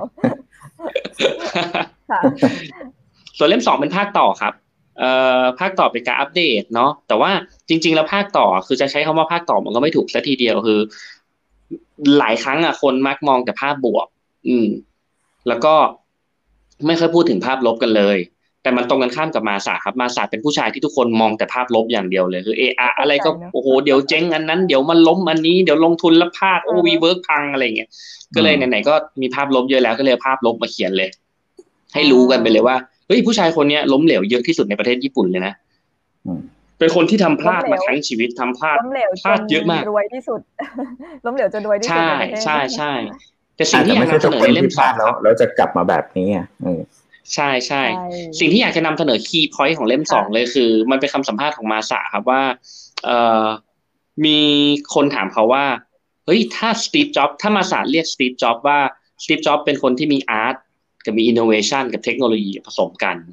แล้วมาสาคุณเป็นอะไรมาสาแบบโอ้ตอบได้เร็วมากง่ายมากสำหรับเขาคือ financial กับ innovation นะครับแล้วก็เล่มที่สองเนี่ยจะเป็นการลงรายละเอียดมากขึ้นในแง่ของการเอา finance มาผสมกับเทคโนโลยีจนกลายมาเป็นมาสาเพราะว่าเนี่ยแหละคือสิ่งเดียวเลยครับที่ทำให้เขาอ่ะกลายเป็นบริษัทเทค ที่เทคโอเวอร์ทุกคนที่คิดว่าเจ๋งในด้านเทคโนโลยีได้นะครับประมาณนั้นก็เลยเล่ม2ก็เลยชวนแซนเข้ามาเขียนด้วยในส่วนของ finance นะค่ะก็จริงๆอยากจะเสริมนิดนึงเล่ม2นะคะว่าคือเวลาเราทำธุรกิจใช่ไหมเราก็แบบมีไอเดียอยากจะทำไอเดียต่างๆแต่ว่าก็แน่นอนแหละว่าการทำสตาร์ทอัพแบบมันก็ 80-20 คือ 80 fail 20 สำเร็จหรือบางทีอาจจะแบบ 95% ก็ได้ใช่ไหมคะแต่ถ้าเราเอากลยุทธ์การวางไฟแนนซ์แบบที่มาใช้แล้วแซนก็เขียนไว้ในหนังสือด้วยเอาไปใช้ในการลงทุนสตาร์ทอัพในการทำธุรกิจสร้างสตาร์ทอัพขึ้นมาเนี่ยมันจะช่วยลดความเสี่ยงแล้วก็ทำให้ธุรกิจยังจะสามารถรันต่อไปได้ถึงจะเจ๊ง95แต่5 successธุรกิจมันก็จะยังเดินต่อไปได้อยู่แล้วก็มีโอกาสที่จะประสบความสำเร็จแล้วก็กลายเป็นเบอร์1ได้อย่างเขาเหมือนกันนะคะอันนี้ก็แบบเชิญชวนให้ลองไปศึกษาในหนังสือเล่มนี้ดูว่ามาสะทำยังไงบวกกับการถ้ายิ่งอ่านแนวคิดเขาอ่านวิธีการวางกลยุทธ์วางไฟแนนซ์เนี่ยก็จะแบบเหมือนกับได้เข้าไปในโลกของเขาเราลองสวมบทบาท immersive เป็นมาสะแล้วเวลาเจอปัญหาอะไรเราก็แบบแล้วเราจะแก้ปัญหานี้ยังไงทั้งในด้านเรื่องของธุรกิจแล้วก็เรื่องของการเงินนะคะก็หวังว่าจะเป็นประโยชน์เสริมแซนนิดนึงจ้ะคือปกติสตาร์ทอัพปกติเราจะเข้าใจว่าจากกลุ่มเล็กๆก็จะมีเป็นพวกอะไร developer มี marketing แล้วก็มี designer อะไรประมาณนี้แต่ว่าเขาพูดถึงน้อยมากถึงเรื่อง financial นึกออกมั้ยฮะเพราะนั้นพอสตาร์ทอัพโตขึ้นมาบางทีมันไปต่อไม่ได้ก็เลยต้องโดนบริษัทใหญ่ฮุบไปแต่ว่าถ้าเขามี financial ที่ดีสามารถที่จะแบบเขาเรียกนะบริหารเรื่องของการเงินเอาทุนเข้ามาพวกนี้ก็จะสามารถไปได้ไกลมากขึ้นด้วยตรงนี้สำคัญใช่ค่ะ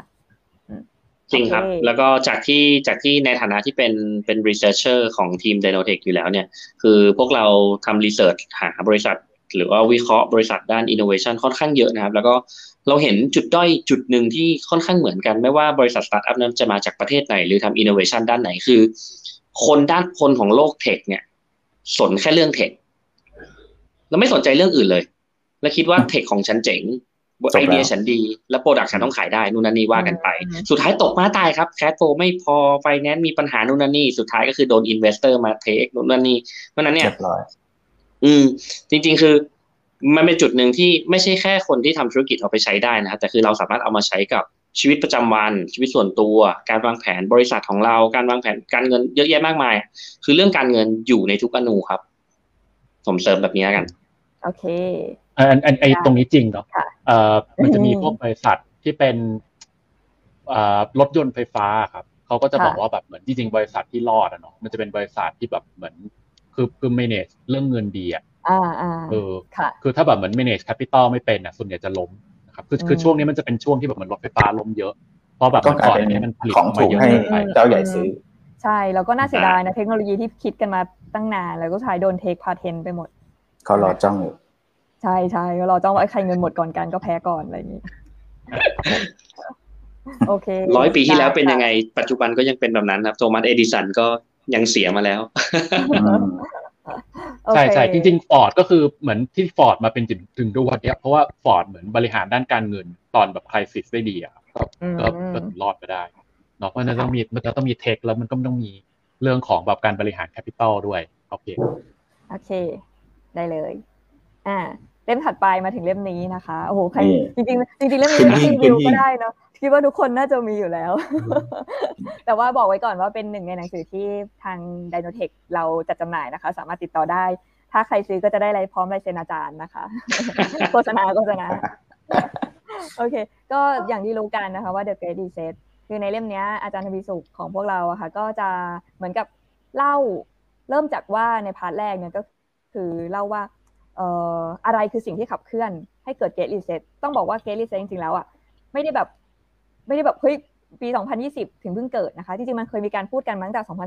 2015 2016ทั้งในตัว Sustainable Development Goals ที่พี่หมอกับพี่บอมพูดไปแล้วเรื่องของว่า UN เขามีเรื่องว่าเขาอยากจะพัฒนาให้เศรษฐกิจมันเป็นในแบบ Sustainable มากขึ้น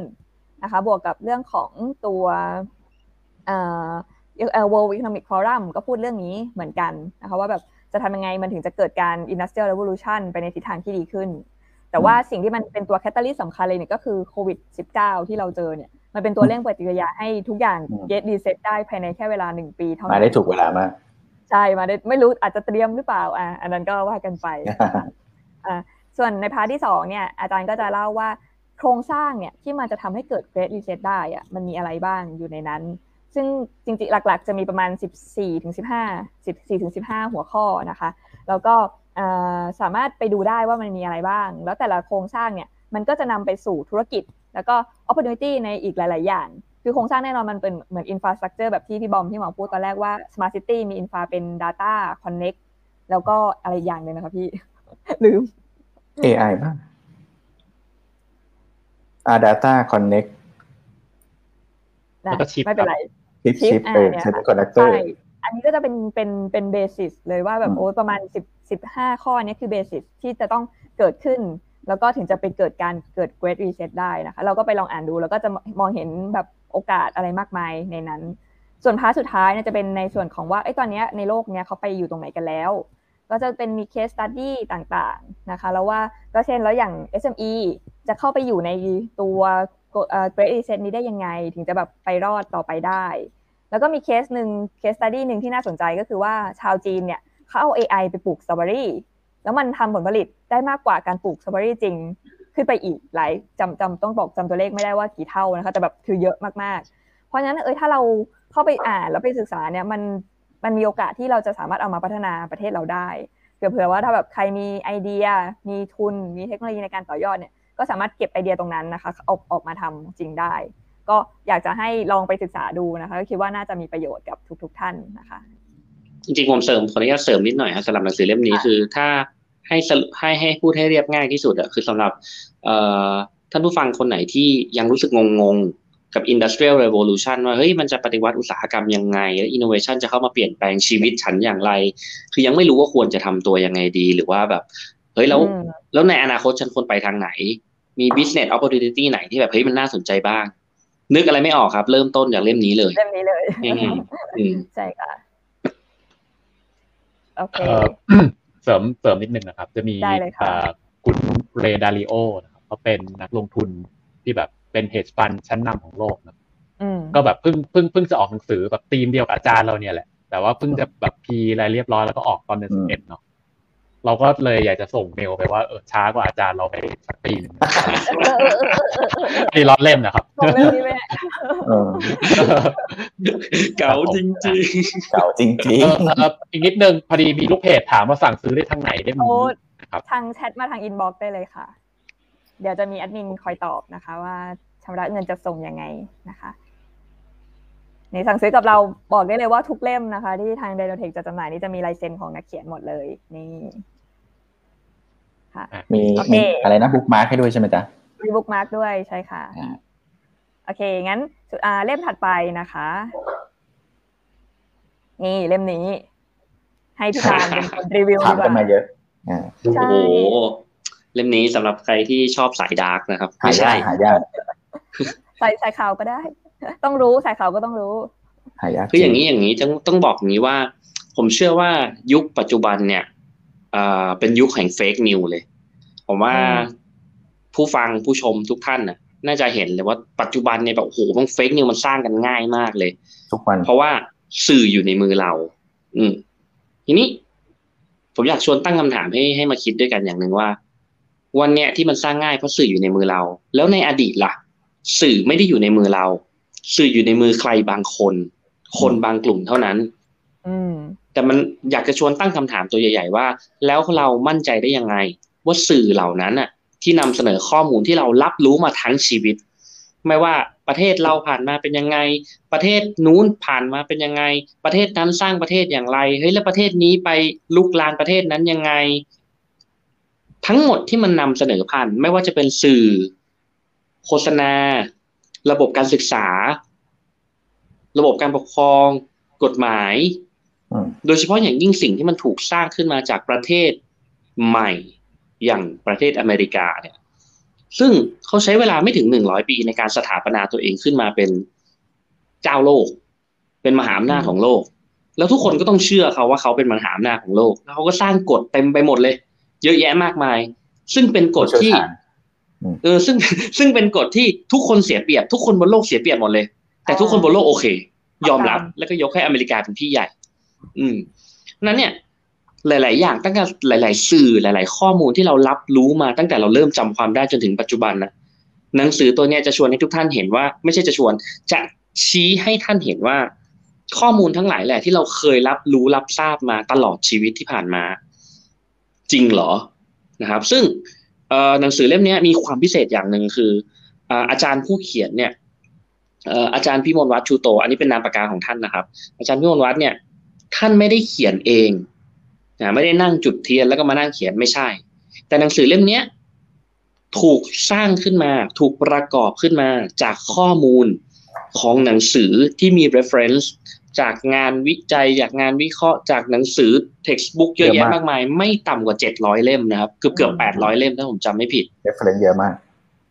มากนะครับเยอะมากคือทุกบทของหนังสือเล่มนี้เวลาเราอ่านจบไป1บทท้ายบทจะมี reference ให้เห็นเลยว่าเฮ้ยเรื่องนี้ refer จากหนังสือเล่มนี้นะเรื่องนี้ refer จากหนังสือเล่มนี้คือทุกอย่างสามารถ refer และ kick back ย้อนกลับไปว่าเฮ้ยข้อมูลที่อาจารย์เอามาเขียนในหนังสือเล่มเนี้ยมีมูลนะมีหลักฐานนะเพราะฉะนั้นเนี่ยถ้าใครไม่เคยรู้เรื่องพวกนี้มาก่อนแล้วมาอ่านหนังสือเล่มนี้ครั้งแรกเนี่ยบอกเลยว่าตาแตกนะสมองพังนะครับแต่ว่ายังแบบอ่านแล้วขนลุกแล้วก็แบบคือแบบเฮ้ยจริงเหรอแล้วก็อ่านแบบอ่านวางไม่ลงจริงๆค่ะใช่ครับคือ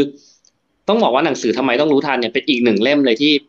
พอผมส่วนตัวนะครับผมอ่านจบแล้ววางหนังสือเสร็จปุ๊บเนี่ยมุมมองในการมองโลกเปลี่ยนไปเลยทันทีแล้วเราเริ่มเห็นกระบวนการเห็นเกมต่างๆที่เขาวางหมากไว้ในระดับตั้งแต่ระดับโลกจนมาถึงบริบทสังคมที่เราอยู่ในทุกวันนี้ครับเพราะฉะนั้นเนี่ยคือ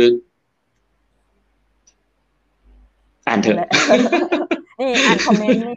คุณน่าจะอ่านว่าเป้ใช่ไหมคะคุณเป้บอกว่าเนี่ยมาทีหลังซื้อหมดทุกเล่มเลยขอบคุณมากค่ะขอบคุณค่ะอ่านเลยเล่มทำไมต้องรู้ทันอ่านแล้วโลกนี่มันช่างจุดๆๆใช่ค่ะรู้สึกเหมือนกันโลกนี่มันช่างจุดๆใช่แต่อ่านแล้วแบบว่าจะทำให้เราไม่โดนหลอกอันดับแรกเลยสำคัญมากมีสติมากขึ้นใช่แล้วเราก็จะแบบเข้าใจมองโลกได้แบบอ๋ออันนี้คือสิ่งที่เขาอยากให้เราคิดแต่จริงๆเขาต้องการอะไรอยู่เบื้องหลังเราอ่านแล้วเราจะแบบเก็ตตรงนั้นเลยนะคะแล้วก็สำหรับทุกท่านที่สนับสนุนหนังสือทำไมต้องรู้ทันนะครับก็ขออนุโมทนากับทุกคนด้วยนะครับเพราะว่ารายได้ส่วนหนึ่งนะครับสนับสนุนให้กับมูลนิธิคลังสมองนะครับที่จะเข้ามาร่วมทำงานในการดูแลประเทศชาติด้วยนะครับก็ขอบคุณทุกคนมาณที่นี้ด้วยนะครับแฟนเพจนะคะบอกว่าเล่มนี้ต้องอ่านปูพื้นก่อนเลยค่ะอ่านเองไม่พอต้องซื้อแจกญาติพี่น้องขอบคุณค่ะขอบคุณครับโอเคอ่านจบแล้วจะเริ่มคุยกับใครไม่รู้เรื่องต้องบอกว่าเล่มนี้จะหายากนิดนึงนะคะตอนนี้คิดว่ามีขายเฉพาะเพจเรายังไงก็ถ้าสนใจติดต่อได้นะคะอินบ็อกซ์ได้เลยค่ะโอเคก็จริงๆเดี๋ยวนะมีอีกไหมที่อยากจะรีวิวเอาเล่มนี้หน่อยเมื่อกี้ไม่ค่อยได้พูดถึงนักเขียนทั้ง3ท่านนะคะอยู่ตรงนี้แล้วบอมพูดชื่อสิเจาะอนาคตโลกมองหาสตาร์ทอัพนะครับพอดีชื่อมันยาวนิดนึงครับอ๋อได้ค่ะงั้นพี่หมอโอมแล้วกันค่ะเริ่มก่อนว่าเรื่องนี้เป็นยังไงเกี่ยวกับอะไรก็อย่างที่บอมเคยพูดไปครับเราเริ่มจากการหาบริษัท AI ที่เปลี่ยนตัวอุตสาหกรรมต่างๆแล้วก็เข้ามาศึกษาดูก็ส่วนของผมเนี่ยก็จะดูเกี่ยวกับเรื่องพวก health tech ว่าในตั้งแต่กระบวนการตั้งแต่ก่อนเดินเข้ามาหาหมอเนี่ยจนถึงตอนรักษาเสร็จเนี่ยหรือว่าเกี่ยวกับเรื่องวิจัยยาก็แล้วแต่เนี่ยมันมี AI อะไรที่เดี๋ยวนี้เข้าไปปฏิวัติวงการบ้างอย่างเมื่อก่อนไม่ต้องเมื่อก่อนปัจจุบันก็เหมือนกันคนป่วยเนี่ยซึ่งอีกหน่อยเราจะเข้าสู่ยุค Aging Society เนี่ยมันก็จะป่วยเยอะขึ้นเรื่อยๆเป็นขาขึ้นใช่ไหมแต่หมอเนี่ยก็ยังผลิตได้ไม่เพียงพออยู่นั่นแหละถูกไหมฮะมันทำให้เกิดปรากฏการณ์คอขวดที่แบบอย่างจีนเองก็ตามเนี่ยเวลาที่เขาจะต้องไปรักษาเนี่ยตามโลคอลเนี่ยเจอกันรอทั้ง3ชั่วโมงรักษา5นาทีอะไรเงี้ยซึ่งบ้านเราก็เจอถูกไหมเขาก็มีไอตัวแพลตฟอร์มใหม่ๆหรืออย่างที่อิสราเอลเองก็จะมีบริษัทหนึ่งเนี่ยที่ใช้ลักษณะของเทเลเฮลหรือว่าใช้เทเลเฮลที่เป็นลักษณะของแชทเนี่ยซึ่งเอาคลังข้อมูลมาจากของเขาเรียกว่าเป็นหน่วยที่เก็บประวัติของข้อมูลการรักษาเนี่ยตลอดเกือบ10 20ปีเนี่ยที่ซักเซสเนี่ยนะฮะในต่างๆเนี่ยเอามาทำเป็นแชทบอทเพื่อที่จะสามารถให้คนเนี่ยตอบถามตอบจากตัวแชทได้เลยแล้วก็สามารถให้ยืนยันได้ด้วยว่าหลังจากถามไปเนี่ยถูกอะไรไหมเพื่อที่ AI จะได้ฉลาดขึ้นเรื่อยๆอะไรพวกนี้ด้วยซึ่งจะลดการ ที่ไปหาหมอโดยไม่จำเป็นหรือว่าสามารถที่จะลดความกังวลบางอย่างได้อะไรเงี้ยหลายอย่างก็จะมีหมดเลยตั้งแต่ก่อนวินิจฉัยหรือ AI ที่ช่วยในการวินิจฉัย AI ในช่วยในการรักษาหรือ AI ในที่ช่วยในการคิดยาอะไรต่างๆพวกนี้นะก็จะอยู่ในนั้นด้วยโอเคได้เดี๋ยวอีกนิดนึงนะในด้านอื่นๆเองเนี่ยก็จะมีพวกของ AI ที่ทำการ surveillance คือเมื่อก่อนเราอาจจะบอกว่ามีติด CCTV จบแล้วแต่อีกหน่อย CCTV ก็ต้องมี AI ด้วยเหมือนกันเพราะนั้นเราก็จะสามารถเลือกได้ว่าพี่ป้าน้าอาหน้าอย่างนี้เข้าได้ไม่ต้องส่ง alert มาหรือว่าถ้าแบบทำเป็นพารามิเตอร์ไว้ว่าใครผ่านตรงนี้ให้ครอบหน้าแล้วส่งเข้ามาSMS ในมือถือตลอดอะไรพวกนี้มันสามารถตั้งอะไรพวกนี้ได้หมดเลยที่สำคัญปกติเวลาเราเซิร์ช Google เนี่ยเราต้องพิมพ์ใช่ไหมแต่หน่อยเราสามารถเซิร์ชผ่านหน้าได้คือเราอยากได้หน้าแบบเนี้ยใน10วันเนี่ยมีโผล่มาเวลาไหนบ้างอะไรพวกเนี้ยมันก็จะเป็นการเซิร์ชผ่านรูปภาพอะไรพวกเนี้ยได้มากขึ้นด้วยก็สุดท้ายก็จะมีเรื่องของอันนี้ส่วนผมนะAI ที่เอาไว้ช่วยเพิ่มคุณภาพชีวิตของ Aging Society หรือว่าผู้สูงอายุไม่ว่าจะเป็นเรื่องของตาที่ว่าตาจะเริ่มพร่ามัวหรือว่ามองเห็นยากขึ้นก็จะช่วยได้ยังไงหรือว่าเรื่องของการขยับเคลื่อนไหวต่างๆว่าถ้าต้องหยิบจับยกของมันจะมี exoskeleton อะไรที่มันใส่ได้ง่ายๆบ้างคือไม่ต้องใช้ไฟฟ้าเลยด้วยซ้ำหรือว่ารถเข็นที่สามารถที่จะพาเราตั้งแต่ที่บ้านเนี่ยแล้วตั้งแต่หน้าบ้านเนี่ยจนไปถึงสนามบินเนี่ยแล้วมันเดินทางกลับไปเองได้ที่บ้านอะไรพวกเนี้ยหลายๆอย่างนะครับครับน่าสนใจมากค่ะ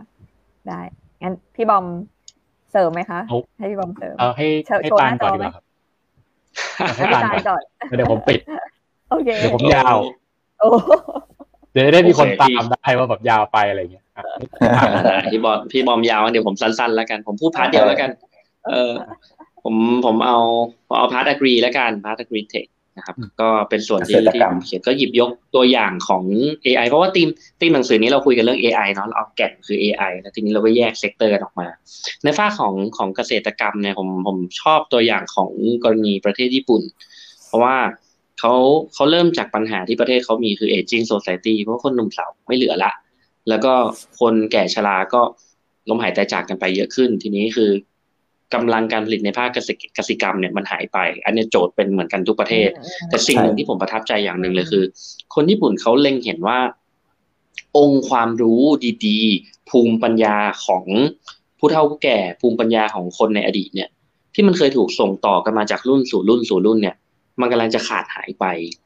แล้วหลังจากนั้นประเทศจะเป็นยังไงถ้ายังต้องนำเข้านวัตกรรมหรือองค์ความรู้ของต่างชาติเท่านั้นที่มันไม่ได้เหมาะสมกับบริบทของประเทศญี่ปุ่นเขาเลยมีสตาร์ทอัพ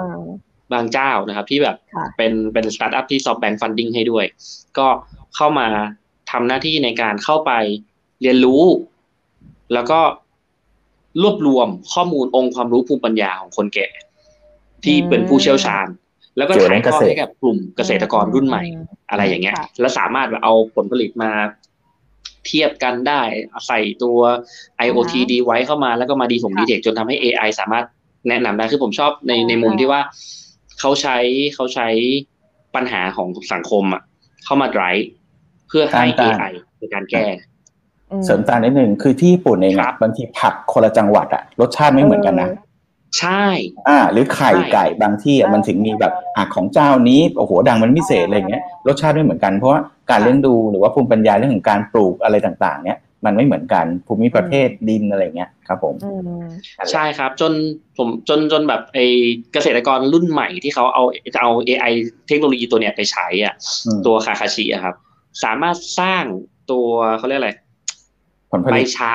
ยอดใบชาแล้วเอาชาเนี่ยไปชงให้กับผู้เชี่ยวชาญทางด้านการชงชาชิมแล้วแบบแยกไม่ได้อะไรอย่างเงี้ยเป็นต้นคือแบบมันเป็น achievement ที่แบบโหญี่ปุ่นแต่แบบมันเต็มไปด้วยคุณค่าครับมันมากกว่ามูลค่าแต่มันคือคุณค่าที่มันเกิดขึ้นแล้วมันยังคงอยู่ต่อไปไม่ว่าจะผ่านไปกี่รุ่นนี่โอเคได้ขอบคุณค่ะนี่สั้นแล้วนะเนี่ยแต่อาจารย์ฝากมาบอกนะครับเขียนในคอมเมนต์บอกว่าเดี๋ยวส่งค่าโปรโมทไปให้นะครับที่เราโปรโมทหนังสืออาจารย์นะครับก็อาจารย์ระบุมาได้เลยนะครับตายแล้วครับพิมพ์เลขบัญชีได้ค่ะพี่บอมปิดเลยค่ะเล่มนี้สำหรับเล่มนี้อะไรนะครับพี่บอมให้พี่บอมมีเดี๋ยวจะขอเล่าอะไรให้ฟังนิดนึงช่วยแชร์หน้าจอนิดนึงนะครับได้ค่ะนี่คือมันมีอยู่วันนึงที่เราไปขายหนังสือกันนะแล้วก็มีผู้ ผู้เรียนเนาะตอนนั้นเป็นเรียนคลาสอาจารย์เนาะแล้วก็ผู้เรียนคนนี้ก็เดินเข้ามาดูหนังสือนะแล้วก็ถามเรากลับมาว่าเนี่ยมีบริษัทไหนในเนี้ยที่มันอยู่ในตลาดหุ้นบ้างไหมแล้วเราก็บอกว่าไม่มีแต่ว่าตรงนั้นน่ะคือเราจะไม่ได้ด่าว่าคุณอะไรนะแต่คือทำให้เรารู้แล้วแหละว่าคนส่วนใหญ่ติดอะไรนึกออกปะคือจริงๆอ่ะคุณต้องมองให้ออกว่าแบบเหมือนองค์กรเทคโนโลยีในโลกเนี้ยเขาทำงานกันยังไงครับคือข้างบนน่ะตัวท็อปอ่ะเขาจะเป็นตัวอัดแคปิตอลอ่ะเพราะเขาเงินสดเยอะไงเขาจะอัดแคปิตอลมาเพื่อซื้อพวกธุรกิจที่มันแบบมันธุรกิจเล็กๆอ่ะที่แบบมันคิดได้อ่ะมันจะคิดบางอย่างที่แบบเหมือนธุรกิจใหญ่ๆคิดไม่ออกอ่ะผมยกตัวอย่างอันนี้เป็นตัวอย่างอันนึงอันนี้ไม่ได้ใส่ในหนังสือเนาะเป็นบริษัทชิปอันนึงซึ่งแบบก้าวหน้าที่สุดในโลกและมีบริษัทเดียวบริษัทเนี้ยคู่แข่งเขามีแค่2เจ้าเจ้าแรกคือ Google เจ้า2คือ Nvidia คือคุณนึกภาพแบบเหมือนตัวเองแบบบริษัท40คนน่ะแต่คุณแบบกำลังสู้กับบริษัทแบบยักษ์ใหญ่ของโลกของเจ้าอ่ะแล้วคนเขาก็ไปถามว่าเนี่ยแล้วคุณไม่กลัว Google แล้วคุณไม่กลัว Nvidia หรอเขาบอกว่าบริษัทใหญ่ๆอ่ะคืออย่างมากอ่ะเขาก็สั่งให้วิศวกรไปทำคือคนที่เป็นหัวเขาไม่ได้ลงมาดูเองครับแต่ของเขาอ่ะคือเขามาดูเองทำทุกขั้นตอนนึกออกไหมครับเขาถึงมั่นใจว่าด้วยเหมือนเขาบอกว่าเป็น line of obligation อ่ะเหมือนแบบว่าเหมือนยังไงนะคือองค์กรมันเหมือนมันมีชั้นมาของเขาเป็นเหมือนแบบเป็นเรียบๆแล้วก็ทุกคนมาช่วยระดมหัวกันแล้วก็เนี่ยแล้วเขาถึงทำอะไรบางอย่างที่สำเร็จที่ Google กับ Nvidia คิดไม่ถึงนะครับและนี่คือแบบเหมือน disrupt เลยนะ disrupt อุตสาหกรรมชิปทั้งหมดไปเลยนะประมาณนั้นนะครับคือเราก็จะมองอย่างเงี้ยคือตอนเราเขียนไอ้ตัว startup อ่ะมันมีบริษัทอันนึงอันนี้อยู่ในหนังสือนะเขาทำกล้องที่เล็กที่สุดในโลกครับมันเป็นแผ่นการ์ดแผ่นเล็กๆอ่ะแล้วเขาเอาผูกกับลูกโป่งคือผูกกับลูกโป่งแล้วก็ลอยอยู่อย่างนั้นน่ะแล้วไอ้กล้องนี้มันใช้ได้ด้วยนะเพราะว่ามันเลี้ยงด้วยพลังงานแสงอาทิตย์อะครับแล้วมันเป็นกล้องกับ face recognition ด้วยนะจับหน้าตาได้ด้วยอ่ะแล้วมันก็จะอยู่ตรงนั้นตลอดไปจนกว่าจะไม่มีแสงมาครับนึกออกไหมคือในโลกของสตาร์ทอัพอ่ะเขาคิดอะไรบางอย่างที่แบบเหมือนแบบเราเห็นแล้วแบบเฮ้ยเราตะลึงว่าแบบเฮ้ยโลกนี้จริงมันพัฒนาไปไกลมากๆแล้วนะเพียงแต่ว่ามันยังไม่ถูกดันออกมาเป็นโปรดักต์แค่นั้นเองหรืออะไรประมาณอย่างนั้นนะครับเพราะนั้นก็เลยจะบอกว่ามันจะมีในส่วนของหนังสือเราตรงนี้แหละที่แบบเหมือนเราไปเอาจับแนวคิดอะไรประมาณเนี้ยหลายเรื่องอ่ะคือเราไปหาก่อนว่าปัญหาของโลกนี้มีอะไรแล้วก็เอาพยายามหาคำตอบมาว่ามีอะไรไปตอบโจทย์บ้างแล้วหลายๆบริษัทในเนี้ยตอนนี้ก็คือแบบเหมือนโดนบริษัทใหญ่ซื้อไปแล้วนะครับอย่าง Amazon เนี้ยเขาก็ซื้อไอ้บริษัทรถไร้คนขับที่เราพูดถึงในหนังสือเล่มนี้ก็มีหลายๆบริษัทที่ก็ไอ้นี่เรียบร้อยไปแล้วนะครับแล้วก็จะมีส่วนของ Agritech เนี่ยแหละ Agritech นี่คือแบบเหมือนจริงๆในเมืองไทยเราค่อนข้างแบบว่ามีคนอยู่ในอุตสาหกรรมนี้เยอะเนาะแต่ว่าทุกเล่มอ่ะเราไม่ได้พูดถึง Agritech เลยเราจะพูดแต่เป็น IoT ที่มันเป็นภาพใหญ่กว่าจะมีเล่มนี้เล่มเดียวแหละที่แบบเหมือนถ้าคุณเข้าไม่อ่านบางทีมันอาจจะเจอเรื่องที่แบบเหมือนตอบปัญหาในชีวิตคุณได้นะครับก็อยากจะฝากสื่อเล่มนี้ไว้ด้วยนะครับก็สามารถสั่งซื้อทางอินบ็อกซ์ได้เลยครับผมใช่ค่ะก็เรื่องเกษตรเดี๋ยวมีอีกพี่กำลังเขียนอยู่นี่เอามีการโฆษณามีการโฆษณาโอเคน่าจะวางขายประมาณ2023นะครับเดี๋ยวนะสมเป็นลูกศิษย์พี่โจนตอนนี้นะคะก็ในเพจ Dynotech ของเราก็จะมีจัดจำหน่ายหนังสือทั้งหมด5เล่มทางขวานะคะส่วนเล่ม Smart City ตอนนี้จะเป็นในส่วนของการพรีออเดอร์จะสามารถพรีออเดอร์ได้กับสำนักพิมพ์บ้านพระอาทิตย์เท่านั้นนะคะในช่วงนี้ซึ่งปกแข็งได้พรีออเดอร์ไปหมดแล้ว 1,000 เล่มสุดยอดก็คือถ้าใครสนใจอยากจะเพิ่มอยากได้ปกแข็งเหมือนกันนะคะก็รีบแชทไปติดต่อกับสำนักพิมพ์เลยนะคะเพราะกำลังจะพิจารณาว่าจะพิมพ์ใหม่หรือเปล่าเนาะแซนพรีออเดอร์ได้มา1เล่มนะคะปกแข็งนี่ทันรีบมามีเงินซื้อไม่ได้ค่ะส่วน5เล่มทางขวานะคะสามารถสั่งซื้อได้ทางอินบ็อกซ์เพจ Dynotech ได้เลยนะคะก็มีจำหน่ายครบทุกเล่มแล้วก็มีลายเซ็นสำหรับ4เล่มตรงกลางเนี่ยมีลายเซ็นทุกเล่มนะคะแต่ว่าทำไมต้องรู้ทันอันนี้จะไม่มีลายเซ็นนะคะเพราะว่าท่านอาจารย์เป็นท่านอาวุโสนิดนึงก็อาจจะแบบไม่ได้มีลายเซ็นให้นี่ต้องขอโทษด้วยถ้าเกิดใครอยากได้ลายเซ็นนะคะก็โฆษณาหนังสือเพิ่มอีกนิดนึงนี่อีก2เล่มนี้มีคนถามมา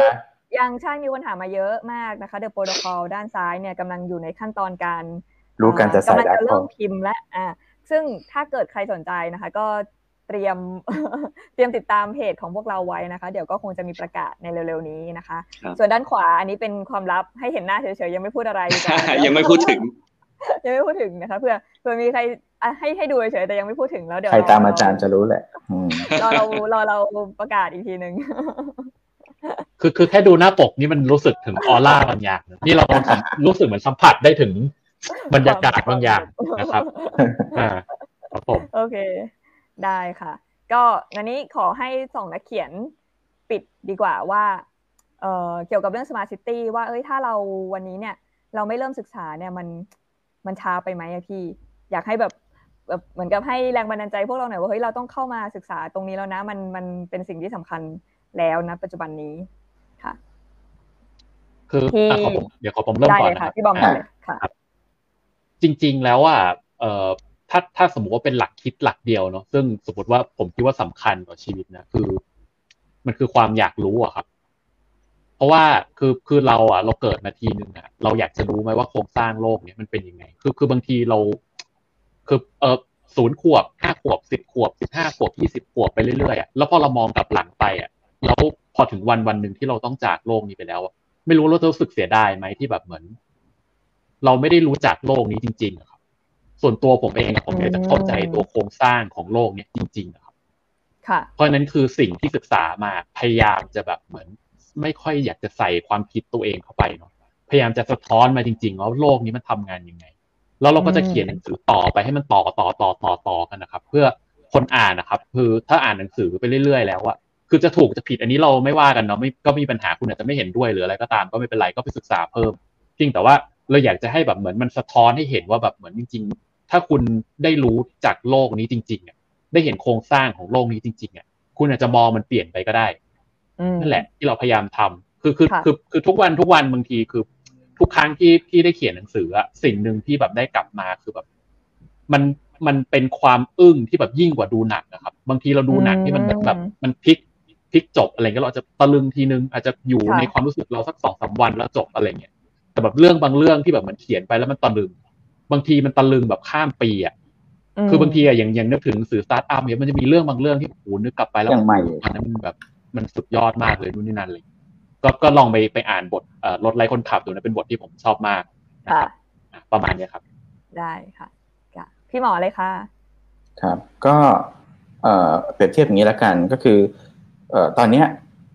คือเมื่อก่อนอ่ะเวลามันจะเปลี่ยนผ่านอะไรบางอย่างอย่างเช่นมีอินเทอร์เน็ตขึ้นมาหรือว่ามีโซเชียลมีเดียขึ้นมาเนี่ยกว่ามันจะเกิดอะไรเปลี่ยนแปลงอีกครั้งนึงเนี่ยมันทิ้งเวลาเป็น10ปี10กว่าปีอ่ะว่างั้นแต่ในอนาคตเนี่ยด้วยเทคโนโลยีใหม่ๆแล้วก็อุตสาหกรรม 4.0 ขึ้นมาเนี่ยการเปลี่ยนของเทคโนโลยีเนี่ยมันจะมาเป็นอัตราเร่งอ่ะเพราะฉะนั้นตอนนี้เราเหมือนเดิมเราขับรถตรงมาตลอดประมาณ100กิโลอ่ะแต่ข้างหน้ามันเป็นเลี้ยวหักศอกอ่ะที่เราจะใช้ความรู้เดิมหรือการประเมินแบบเดิมกับสิ่งที่จะเจอข้างหน้าเนี่ยไม่ได้ถ้าเกิดเรายังคิดว่าเมื่อก่อนเราผ่านมาดีเราเขาเรียกอะไรเรายั่งยืนเรามั่นคงเนี่ยแต่ในอนาคตมันเป็นหักเลี้ยวเนี่ยแล้วเราประมาทเนี่ยมันก็อาจจะเจอกับสิ่งที่เราไม่คาดคิดก็ได้เพราะฉะนั้นตัวหนังสือตัวเนี้ยมันจะทำให้เราเหมือนไฟส่องหมอกที่ทำให้เราเห็นว่าข้างหน้ามันมีทางเลี้ยวนะแล้วเราควรจะต้องช้าลงหรือว่าหักยังไงอะไรประมาณนั้นครับผมเป็นตัวช่วยค่ะโอ้ขอบคุณมากเลยค่ะก็วันนี้นะคะก็ทีมงาน Dynotech ของพวกเราก็ขอบคุณนะคะที่ทุกท่านมาฟังพวกเราว่าพี่บอมมีจะแชร์สกรีนใช่ไหมเห็นมีถามมาหลายท่านนะคะก่อนจบค่ะใช่ๆจริงๆเดี๋ยวเราแนบลิงก์นี้ไปให้ตอนเดี๋ยวตรงท้ายคอมเมนต์นะครับในเพจของDynotech เนาะเดี๋ยวอาจจะฝากแชร์เดี๋ยวให้ทีมงานแอดมินแอดลิงก์ให้คือตอนนี้ด้วยความที่หนังสือ Smart City อะค่ะยังไม่ออกก็จะสามารถสั่งซื้อกับทางสำนักพิมพ์โดยตรงโดยแชทไปที่อินบ็อกซ์ของสำนักพิมพ์บ้านพาทิตย์หรือว่าผ่านทาง Shopee ก็ได้นะคะก็อันนี้แล้วแต่สะดวกเลยว่าจะเป็นในรูปแบบไหนนะคะได้ค่ะขอเสริมสุดท้ายละค่ะอยากยกตัวอย่างให้ทุกท่านคือฟังพี่บอมฟังพี่โอมแล้วแบบมัน เป็นด้านสว่างผมอยากเสริมด้านมืดหน่อยว่าให้คุณผู้ฟังได้เห็นโลกทั้งสองมุมไงคือผมยกตัวอย่างให้เห็นภาพได้ง่ายที่สุดเลยนะครับผมเชื่อว่าทุกคนในชีวิตน่าจะเคยเห็นคนรอบตัวหรือคนใกล้ตัวหรือใครก็ได้ที่ใช้อินเทอร์เน็ตมือถือไม่คล่องน่าจะนึกออกนะใครก็ได้ที่เราเคยเห็นที่เคยเจอในชีวิตแล้วคุณว่าคนนั้นเขาสูญเสียโอกาสในชีวิตไปเยอะไหมเยอะมากถูกป่ะไม่ใช่ความผิดของเขาที่เขาไม่รู้แต่มูลค่าของการสูญเสียโอกาสนั้นน่ะเยอะมากเช่นเดียวกันครับวันนี้ Industrial Revolution เกิดไปแล้วแล้วก็ไปในอัตราเร่งด้วยนะครับบริษัทบางบริษัทที่เราพูดถึงในหนังสือทั้ง5เล่มที่เราโชว์อยู่หน้าจอตรงนี้ในหนังสือ5เล่มเนี่ยมันจะมีบริษัทหลายบริษัทที่ถูกรีเฟอร์ถึงเลยซึ่งบางบริษัทในนั้นทุกวันนี้โตแบบ3เท่า5เท่า10เท่าไปแล้วนะครับคือ Industrial Revolution มันเกิดไปแล้วเพราะนั้นเนี่ยผลกระทบของการถูกทิ้งไว้ข้างหลังอย่างที่ท่านอาจารย์ทวีสุขเคยบอกว่า fail generation คือคนที่จะถูกทิ้งไว้แล้วเขาไม่คิดจะรอด้วยนะครับนั่นน่ะคือผลกระทบของการที่เราไม่รู้เท่าทันสิ่งที่โลกมันไปแล้วครับสิ่งที่พวกเราอยากจะนำเสนอคือเราอยากจะเป็นส่วนหนึ่งที่แบบอาจจะหยิบยกข้อมูลบางอย่างที่จะช่วยให้ทุกท่านสามารถเห็นจุดเริ่มต้นแล้วเอาไปต่อยอดต่อเพื่อให้เราจะไม่ถูกทิ้งแล้วเราจะไปตามทันพวกเขาแล้วเราก็จะมาช่วยกันพัฒนาประเทศไปด้วยกันนี่ดีไหมดีครับอาจารย์ฝากมาบอกด้วยนะครับว่ามีอีกเล่มนะครับMetaverseครับอ๋อกดดันไหมสุดๆครับผมแกว่าจะไม่พูดตอนนี้อาจารย์เปิดแล้วโอเคค่ะก็งั้นก็วันนี้ก็ขอบคุณทุกท่านนะขอบคุณพี่ๆทั้ง3นะคะแล้วก็ขอบคุณท่านผู้ฟังนะคะที่เราฟังเราและก็เสียเวลาในช่วงแรกประมาณ15นาทีต้องขอโทษด้วยที่ทำให้เริ่มช้านะคะก็เดี๋ยวโอกาสหน้านะพวกเราจะมาไลฟ์ใหม่นะคะก็ยังไงก็ฝากติดตามเพจ Dynotech 5.0 ของเราเอาไว้ด้วยนะคะโอเคขอบคุณมากค่ะสวัสดีค่ะสวัสดีครับ